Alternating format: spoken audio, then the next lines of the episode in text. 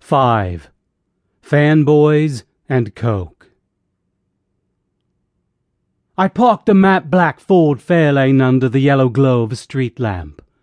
There was no way in hell I'd leave Betty Bang Bang out of sight, where street youths could jack her wheels, key her colour, or... or worse. What was worse? I had no idea, but wanted no part in it. Betty had been in the Pap family since the early days, and I had every intention of taking her to my grave. "What's the plan, Stan?" Britt asked. "The first part of the plan is that you never call me Stan." "Can I call you Al?" Britt teased. I turned to face Brittany, my eyes wide. "Really? We're about to score smack and you're cracking wise." Britt shrugged. "I crack for smack, you know that." "I do be, sorry. Now might not be the best time for your usual shenanigans." Britt slapped me on the chest. "The time is always best for my quirky sense of fun. Besides, I'm cute enough to get away with it." I leaned over and kissed Britt. "That you are, my dear, that you are." "So the plan?" "Yeah, that."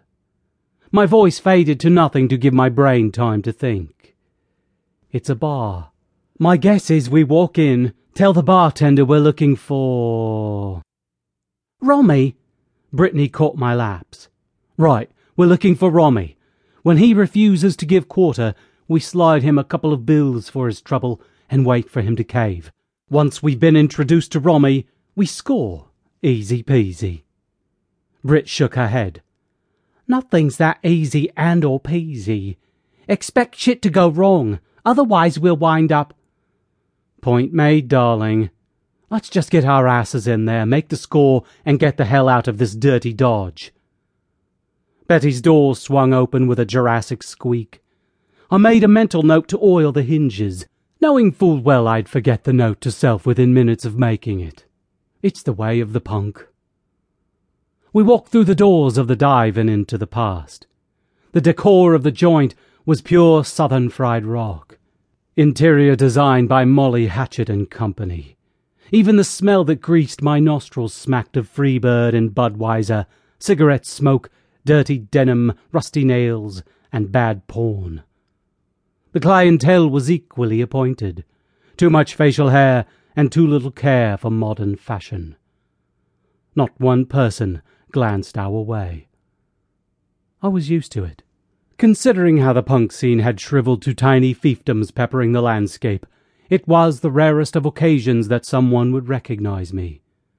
Brittany, on the other hand, in her retro fashion hotness, was quite recognizable. Good thing the current crowd was more interested in drowning their sorrow du jour in a glass of liquid loss. We made our way to the bar. Somehow we managed to get lucky and the crowd of weeping, seeping drunks parted to let us through. I caught the keep's attention and he made his way to us. "What can I get for you, strangers?" I hesitated and glanced at Britt.